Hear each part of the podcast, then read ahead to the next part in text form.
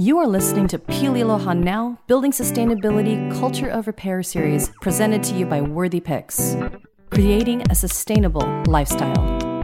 Building sustainability is about bridging the gaps and definitions, understanding and trust when implementing sustainability, while innovating with empathy in order to have a sustainable future for our current and future generations. The Culture of Repair Series dives into the past, listens in the present, and culminates a learning future together with heart. Hello, everyone. Welcome to the seventh episode of Building Sustainability, Culture of Repair Series. This is Pili Aloha Estal.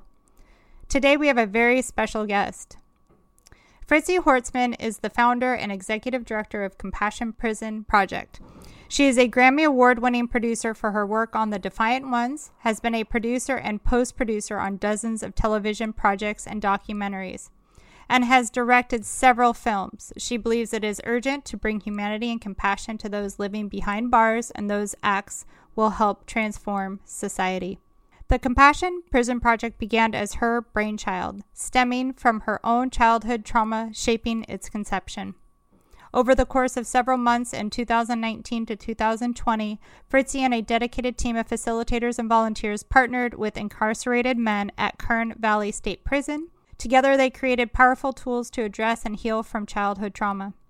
Since then, the Compassion Prison Project has developed several projects which support their goal of creating trauma-informed prisons throughout the U S and internationally. This means trauma-informed awareness for both those behind bars and those working within the prison system.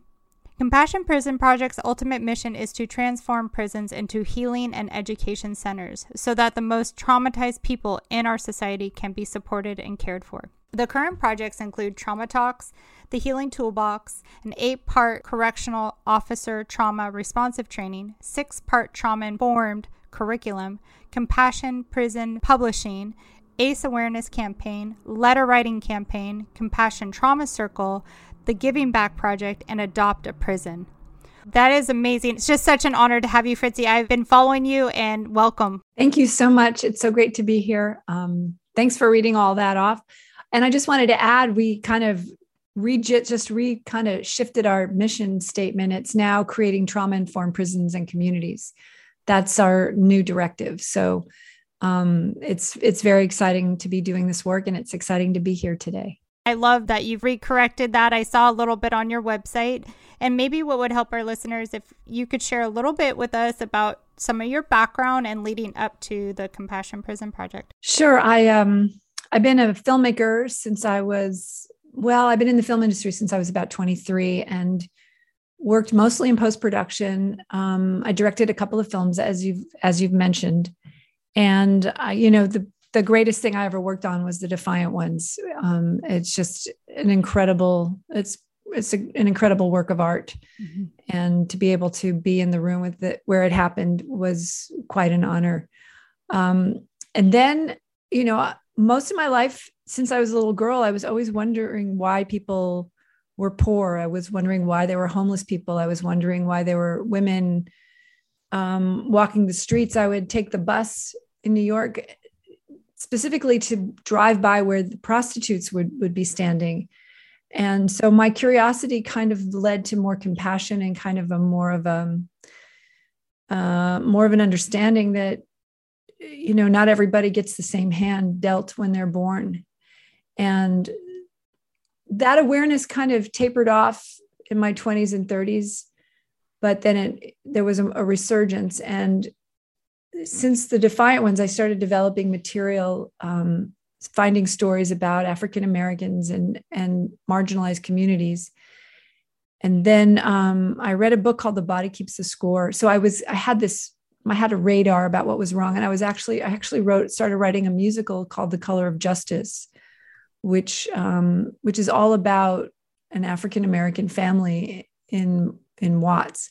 Of course, what do I know about that? I don't know anything about that, but I still was led to write that, read, led to write that musical. I mean, it's not done, but there's some good songs in there, I think. Um, and then I read a book called The Body Keeps the Score by Bessel van der Kolk. And that book changed my life because in that book is the information that your trauma creates your behavior. and it's not who you are. And once I got that information, trauma is the cause of your behavior, I was like, oh, so my outburst, my road rage, my um, inability to deal with my son's um, crying, which I recently just learned that was my mother's inability to deal with my crying, because no one came to her when she was crying.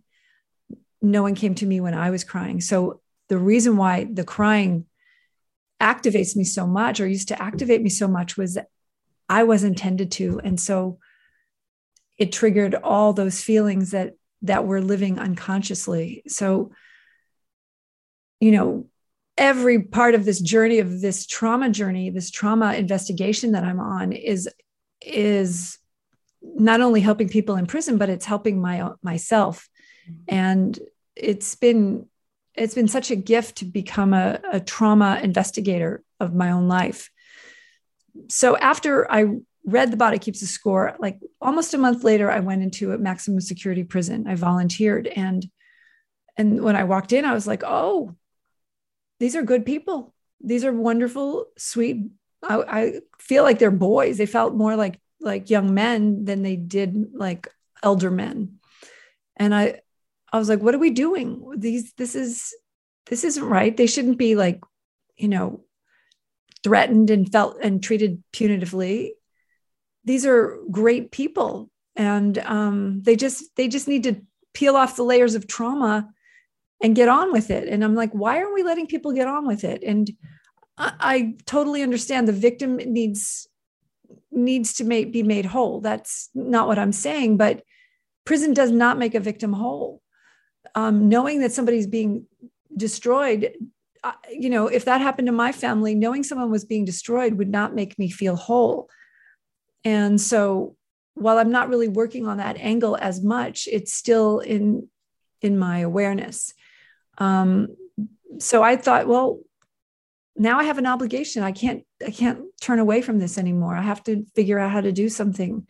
And so I contacted the prison. I said, I want to do a, a program. And he said, well, let's do a pilot. And so we did. And I walked into a prison January fifth, two thousand nineteen. And a year later, we directed um, Step Inside the Circle, the video that's over three million people have seen. And um, now we're developing a curriculum for called Trauma Talks for Um, it's a COVID curriculum, but it, it, it's it'll be fine after COVID, because I can't get to every single prison. There are one thousand nine hundred forty-three prisons in the United States. I can't get to all of those. This video can get to all of those. Wow. And the workbook can get to all of these, all of them.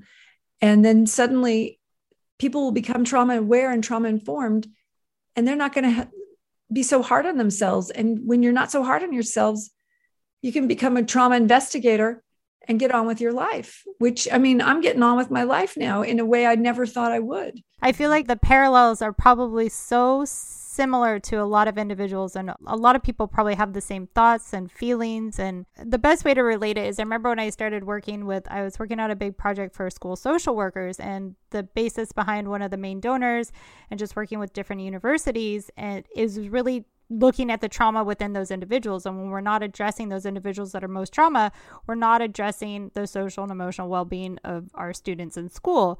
So the goal is obviously to look at that trauma-informed lens and provide it within the school setting. My next question would be, when you were launching Compassion Prison Project, and, and obviously the documentaries you mentioned, Step Inside the Circle and The Honor Yard, and we talked about ACEs, the adverse childhood experiences. Can you describe that journey? Because obviously we know a little bit of your background, but how did that experience go once you got into the prison? And is there a reason why you picked Kern? Uh, yeah, well, I'll start there. Uh, Kern was the prison that I volunteered at. And okay. um, I also volunteered at Tehachapi called C C I.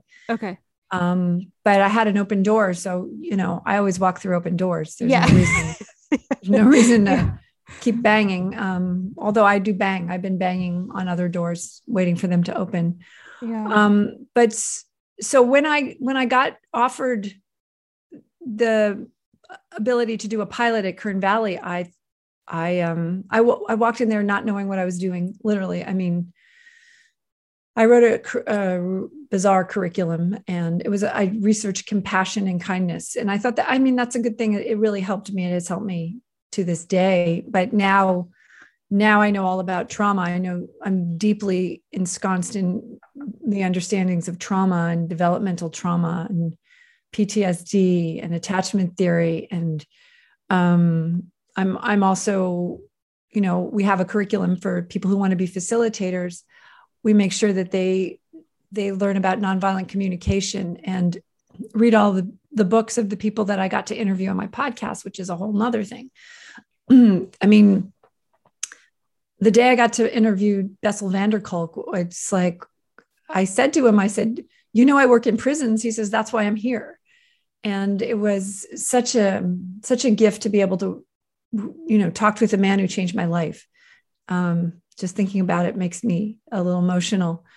Uh, so I walked in there not knowing what I was doing, but I knew trauma was the key, you know, and I told people the minute I walked in there that I was traumatized, that I had eight A C Es. And so they got to start empathizing with me. They're, they're all, I remember the guy saying, I'm so sorry, Fritzi.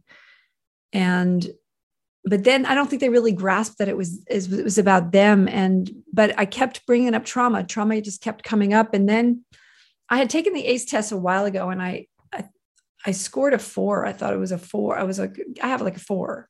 I was like, that's not so much. But I was like, but then I, you know, I looked at each question. You really got to look at the questions. And it's like, no, I have it. I turned it turns out I have an eight. I did.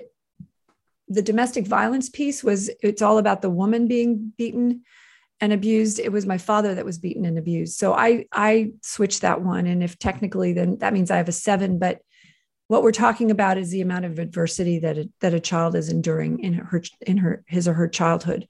And so I just kept it at an eight because, you know, it created a hypervigilant toxic stress in my, in my system.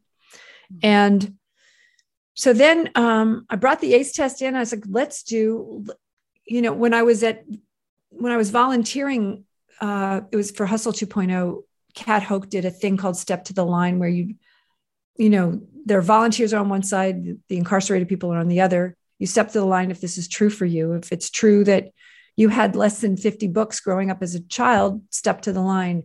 Um, if it's true for you that you were in solitary for more than seven years, step to the line. And um, so that was a great way to show the differences in in privilege. It was a it was a privilege exercise, and it was, you know, I was bawling through the whole thing, um, just to see what I had, the uh, the opportunities I had, because I was white, because I was female, because I was um, educated, because I was middle class, all those things. I didn't have to step to the line for half of them or more than half. And so that I knew that I needed something, not only not for the volunteers, but really for the guys that I was working with so that they could see their trauma. And so we, you know, we started doing it step to the line and step back. And I was like, that's not going to work. That's ridiculous. And then we started walking towards each other and all coming closer. And that symbolic, you know, coming closer was the key to this, and, and is the key to shedding the differences, shedding the gang, dis, you know, distributions, the gang isolation mandates. That was, that was like, it was genius and it really worked. And in that, in that class, the guys were, they went back out into their yard and they started having interracial basketball, um, sessions and interracial chess sessions. And the officers were really freaked out by this because no, and they, sh- they shut it down because there's safety in, in the division for them, perceived safety.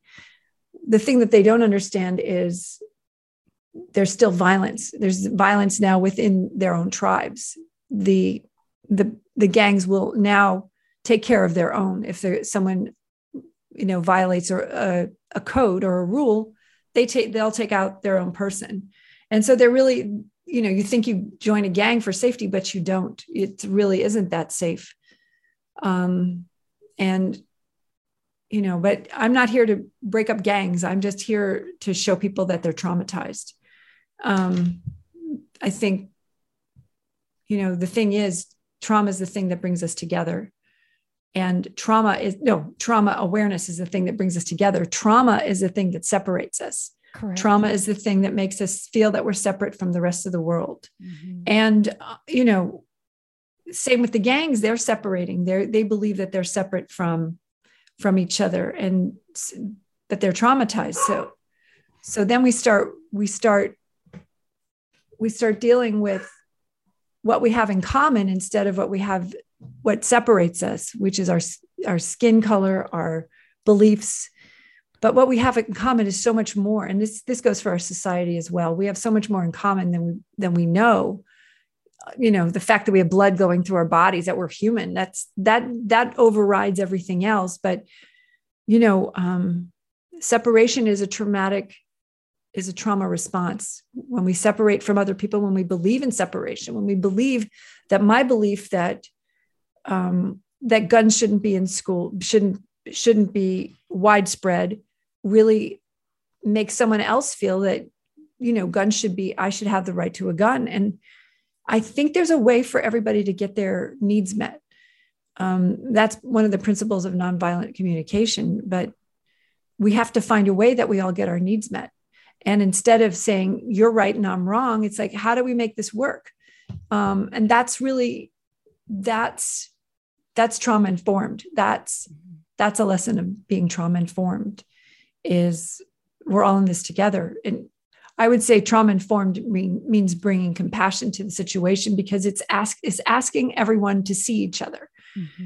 And the thing about when you're traumatized is your parents forgot to see you. They forgot to see you as a human.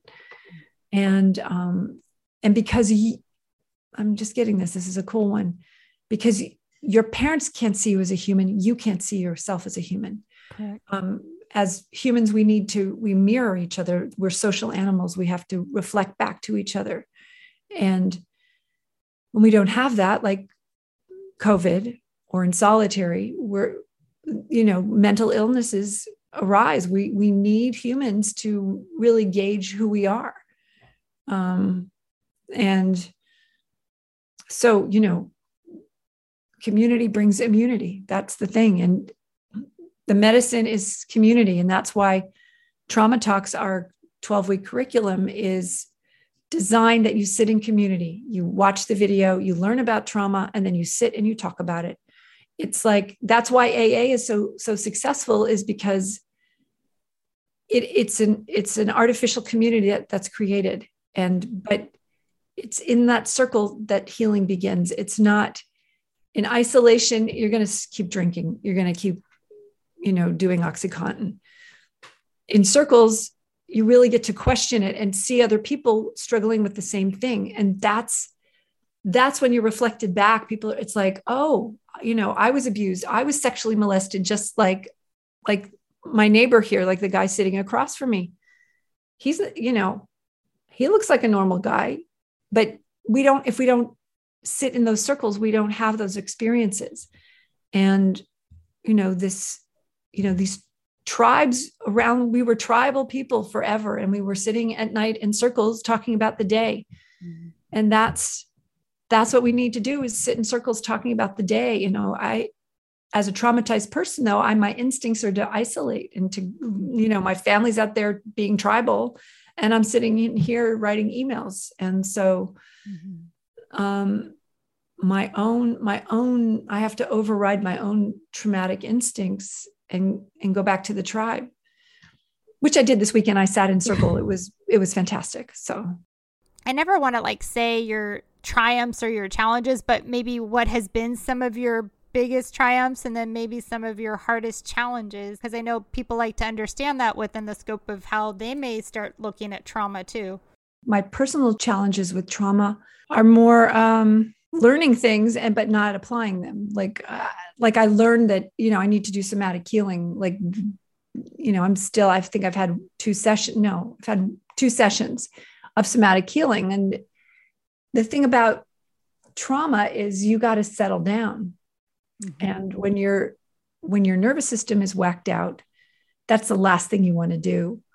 And so to all the people that have trauma and are hypervigilant, um, jacked up on coffee and sugar and, and drugs. That's the thing, is you got to start settling down. And that's, it's being present, being meditating was really hard. All those, all those quiet things that allow you to be, to feel who you are is really, is a really, it's been really difficult. And there is, I will say that when you can, when you can settle down, like I just gave up coffee.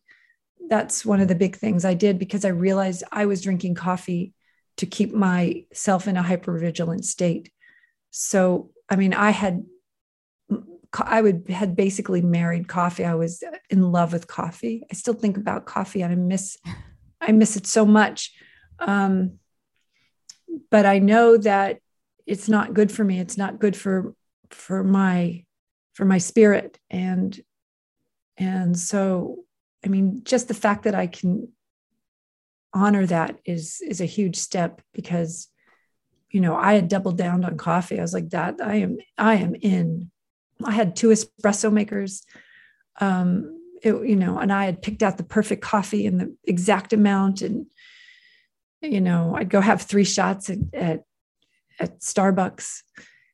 So I was, you know, I was in, and now I'm, you know, once in a while I'll have a, a cup of decaf just for a little taste and a little something, but it's, it's an, it's evidence of healing. That's what's so great is as you begin your healing journey, you start seeing evidence of healing. And that's, there are these just little things, like when your son drops something in the kitchen, where at one point you used to like literally scream your scream in terror.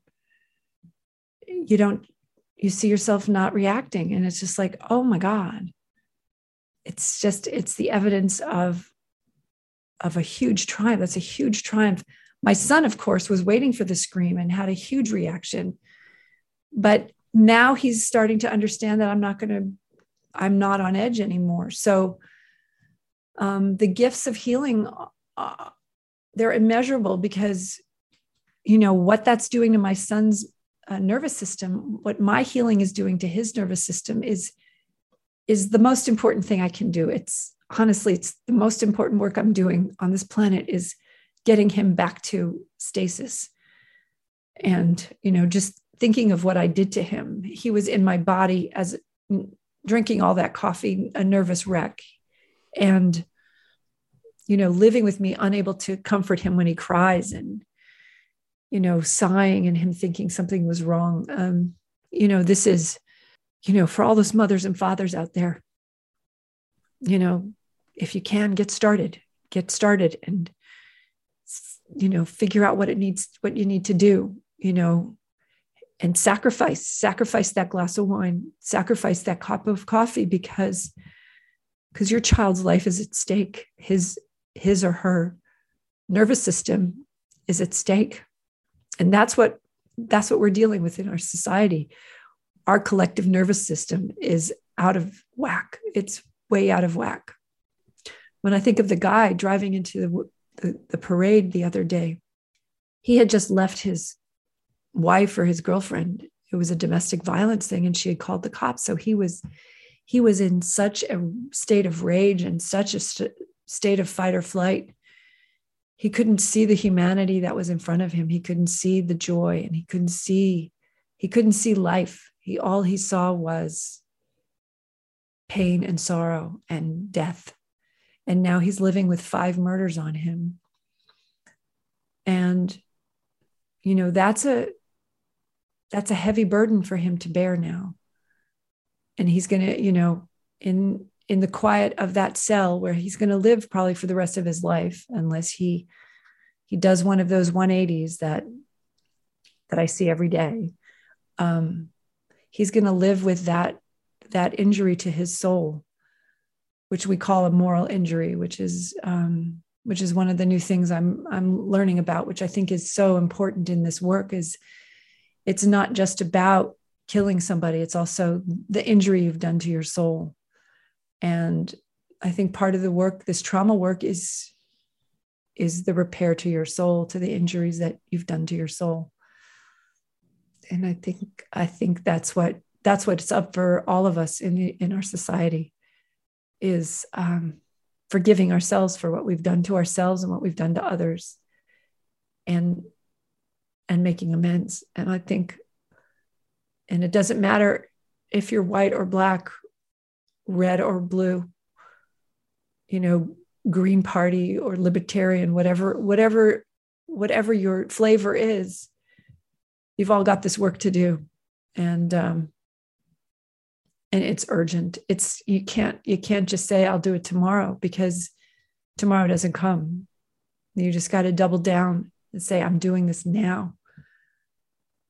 You can try take, you can take your coffee, you can go into decaf, do a cup, do two, you know, you can take it, take, take it down a notch, mm-hmm. and then just stop, stop the behavior, just stop the nonsense, stop the betrayal, because that's what we're doing. And that's, we've given ourselves permission to it because we don't want to face it. It, it goes back to slavery. It goes back to what we've done to the Native Americans. It's, it goes back to, it goes to George Floyd. It just goes to all of the, all of the harms we're committing that we don't want to face, and we go numb. And we have Netflix, we have Amazon, we have, um, you know, whatever, whatever obsession we have to distract us from our true nature, our truth, which is, I am a magnificent being and all of this is in my way. I am not expressing who I am. And, you know, let's clear out the detritus and, and get a move on here, because we can, we can do some amazing things. And, you know, I always wonder, I go into these communities where the, the fences are sagging and there's no paint on the wall and nobody's done anything. And it's, it's, they're just so traumatized. They can't, they don't even know how to get out of bed. And th- I mean, that's the thing, is like, we also need people to, who aren't traumatized, or people who, who are healing, to help lift the other people out who can't get out of bed. And you see that in prison all the time. Um, you call them lazy, you call them, you call them manipulative, you call them, uh, whatever you call them, you put your trauma lenses on and you realize they're just, they're frozen. They don't know what to do. And, you know, that's what we, that's what's happening. We're either frozen or we're jacked up on whatever it is, so we can fight or flight in, at a given moment. So it's, you know, it's time, you know, it, it's my request is that we just take a look at all the things we're doing to ourselves and to each other, and, and slow it down, slow it down so we can get busy. I admire your work and just how you're able to put it into like real life experiences. So as you're telling me, and then our listeners, and then people apply it, it really changes your lens, I mean, of how it applies. Yeah. Well, I, I want to just talk about generational trauma for a second, because I think that's something to understand. It's not just that he's in my belly. The egg that I was, was in my mother's belly. The egg that my mother was, was, uh, so we're going into generations. If there's abuse in that family, that egg is being abused. That all the, that energetic information is going into that egg or that sperm. So it is in the body. The trauma is in the body when it comes out. On top of that, we're talking, so, I mean, if you, if you look at slaves, all that trauma that they're, all that dehumanizing, uh, whipping and emotional abuse, telling them they're n- nothing, all of that gets transferred to the child, and all that information, it's, it's like a code. It's like coded into the, into the body, into the so, nervous system. Yes. And so you come out, you're not, I don't think you're just fresh, brand new. I came in with my mother, my, I'm part Cherokee. I have that trauma. I'm, I'm part wow. Lutheran, Lutheran, um, German. So I have all that repressed anger and quiet abuse that I have in my body. I have English and Irish. So I'm a trauma mess. I came in from a trauma mess. My parents both died young, which is evidence of having six or more A C Es. You know, I have eight A C Es. So I'm, you know, I don't even know what they had. I have, I just wish, I wish that I knew about this before they died, so I could, I could really find out what happened to them. But it wasn't easy for them, or they wouldn't, they wouldn't be, they wouldn't have they both smoked like chimneys. And, you know, it's every breath they take, it's a relief. Smoking gives them a relief. So they were getting relief every time they smoked. No wonder my father smoked. When they banned smoking in, in planes, he wanted, he wanted there to be a plane that allowed smoking. I mean, flying for my father was traumatic because he couldn't smoke. So we're talking about trauma that's deep. And if you're, if you, you were traumatized, your mo- you know, your mother was traumatized, and it, it goes back, it goes way back. It goes back into, you know, we're talking medieval times. We're talking Roman, you know, you hear about what Caligula did to, to the people, you know, these acts of, of superiority, of authority, of power. Um, and it's addictive. You know, that's the other thing is, you know, reenactment of the trauma is one of, one of the symptoms of trauma. People reenact, you know, that's why we have a lot of sexual predators, because they were preyed upon first. So they're just reenacting things. Same with violence. You know, I well, would reenact the stuff my mother would do to me. We are actually born with that internally. And it over time has built up, which is crazy too, if you think about it like that. And I, it makes sense. Like I can really see that and be like, oh, wow, no, that actually we are born with that trauma. When you really take that vision, how you kind of look at it, it makes so much sense.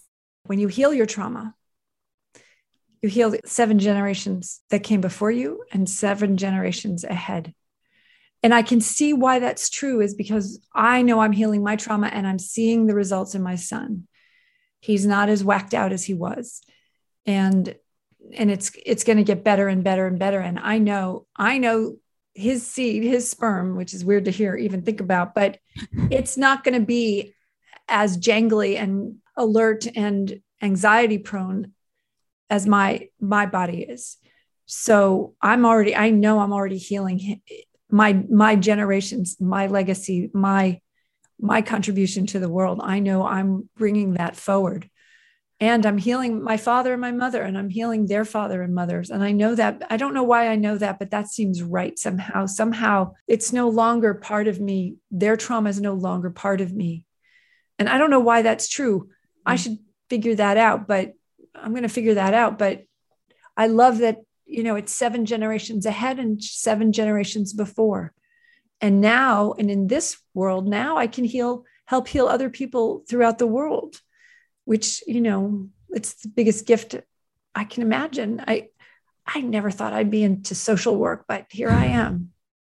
Once people realize you can heal and the impact you have, if you think, oh my gosh, if I can heal my own internal trauma, then I can impact those and then take that and help others to heal their trauma. I mean, it's, it's a, It's a domino. It's even beyond a domino effect. It's like a, I mean, it's a wave. You heal one person in prison, right? Not only does that affect the people in his immediate surroundings, it, it affects his family. It affects the community. That community, who knows, you know, wherever they're working, it affects that. Because when nervous systems calm down, that's infectious. It's we're, we mirror each other. We are, we, we want to be in the same, it's, it's um, part of how we function. We want to be in the same frequency as frequency as the person that we're near or we're with. And so if that frequency is a frequency of safety and compassion and calm, it's going to, it's going to reverberate out, and people are going to un, un, even unwittingly gravitate to that person and start changing. So it's an, it's like a, an electronic signal we're sending out. And, um, but it's same with violence. It's, it's, you can go violence or you can go, you know, creativity, you can go, you know, healed. So, you know, violence is, is just as magnetic, but, but one, one accomplishes great things and the other one destroys things. So, and I, I ask anyone, wh- what do you prefer? What do you prefer? Do you prefer the violence? If you do, then let's look at your brain, because if you're going for the, if you're going full bore on the, on the violence, that means you're addicted to violence. That means there's something, something in the wiring is not, is not working. And it maybe you have traumatic brain injury, and maybe you're just in a state of fight or flight, toxic stress that you have, that you have not been able to stop, which is basically what prison is. You know, it, that it is a constant state of fight or flight, and that's yeah. tough times.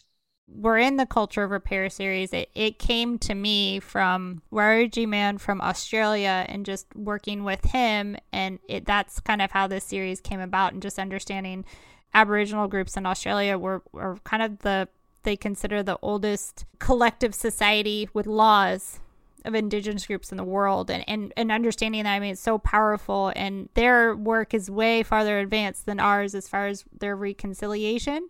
They took a lot of your healing concepts and applied it within their communities.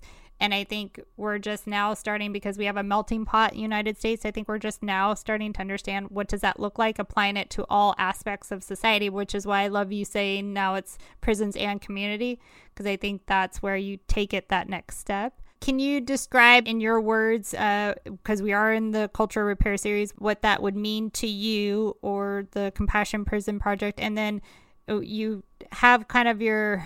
your core values, which is change. I like to mention it. It's a compassion, humanity, accountability, nonviolence, generosity, and equity. And that's part of your core values of Compassion Prison Project. And maybe just what Culture of Repair means to you. You don't have to get too deep, or you can. If you hear that word, what does it mean? Well, for me, um, in prisons, a harm has been committed. And if you talk about restorative justice, is the, the question is, is how can we repair the, the harm that's committed? So to me, um, learning about trauma, learning that you deserve a seat at the table, no matter if you've committed a, a crime or you haven't, that you deserve to be in this community, this global community, this human community, your obligation to that, to being in that community, your obligation to being back in the community is to find a way to make a repair.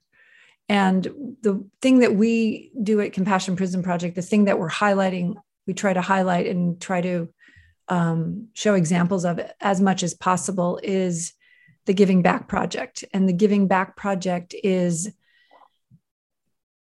the person in prison knows that they've done something bad. They know they've hurt somebody. They've They may have murdered someone. They have caused irreparable damage, irreparable trauma, or trauma that's probably reparable, but, you know, pretty, pretty serious stuff that I'm dealing with. They can't bring that person back. They can't take the trauma out of that person's body. There's nothing they can do. What they've done is, is done. And, but there are options to repair that harm. And even if it's writing a letter to the victim, even if it's writing a letter to society, if it's, um, so here are some examples. One group of guys raised thirty thousand dollars to send a kid to school, to send this kid uh, to his sophomore year in high school. Now that kid has graduated. Um, so you th- graduated college. So if you think about what those guys did, they repaired their harm. They put a kid, they put themselves through college, basically, is what they did by, by doing that. I'm working with the guys that, um, Jason Bryan is one of the guys who fundraised for that kid. Um, they are now out of prison, and they have started an organization called CROP, C R O P, and they are, they are unbelievable, unbelievable men.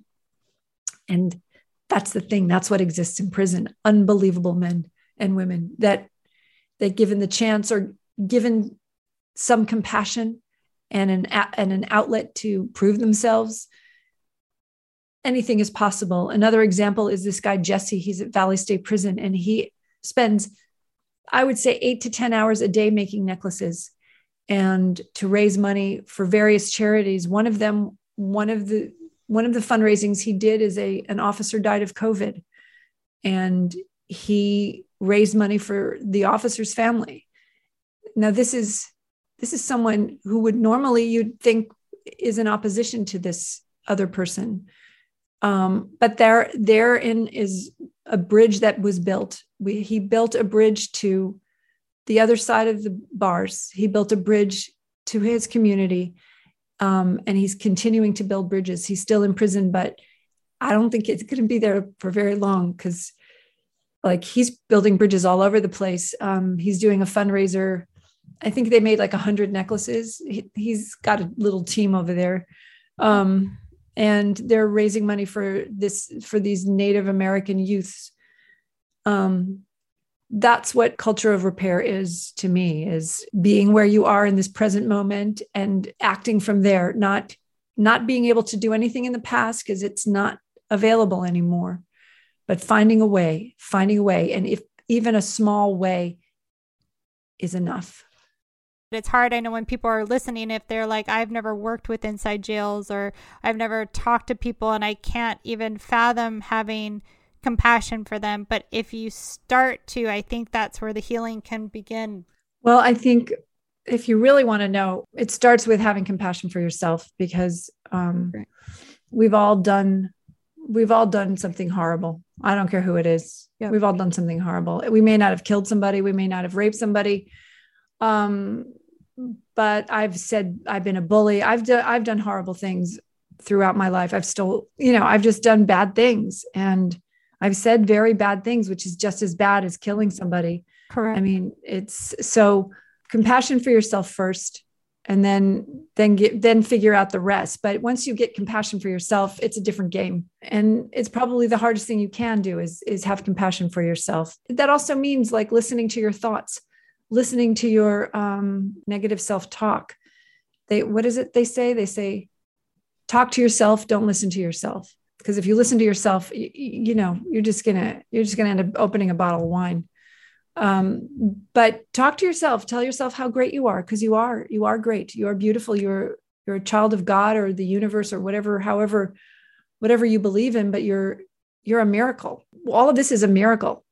And, you know, we think it's all about paying taxes and nine to five and whatever else, but that's just a distraction. The truth is, this is a miracle that we're living, and it's time for us to find it again and live it again. I think that says it all.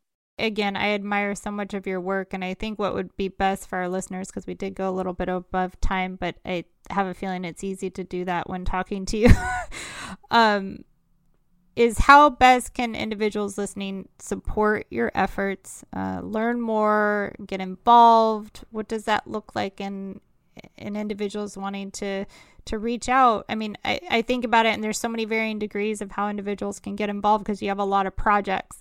What does that look like? Just go to our website at compassion prison project dot org. There's a donate button if you are inspired and want to help pay for some of our workbooks that we're we're bringing to prisons of Trauma Talks. There's also um, a volunteer tab where you can find out how to volunteer, and there's some options there for you to choose what you're interested in. Um, we have weekly meetings on Tuesdays at eleven a.m. Pacific time. If you if you do the volunteer thing, you'll get invited to that.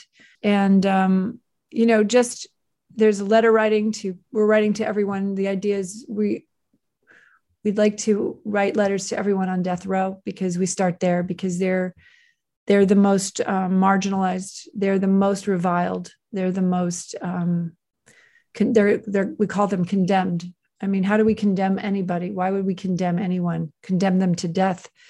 You know, that's the violence of our own, of our own society. That's the violence of our governments. And so we need to really actively restore that. They are worthy. They are, they mean something to us. Dozens of volunteers wrote to a man named Willie Smith. He was executed in Alabama in November. And um, he was just so grateful to know that he, he captured our imagination, that he was part of our lives, and that we loved him.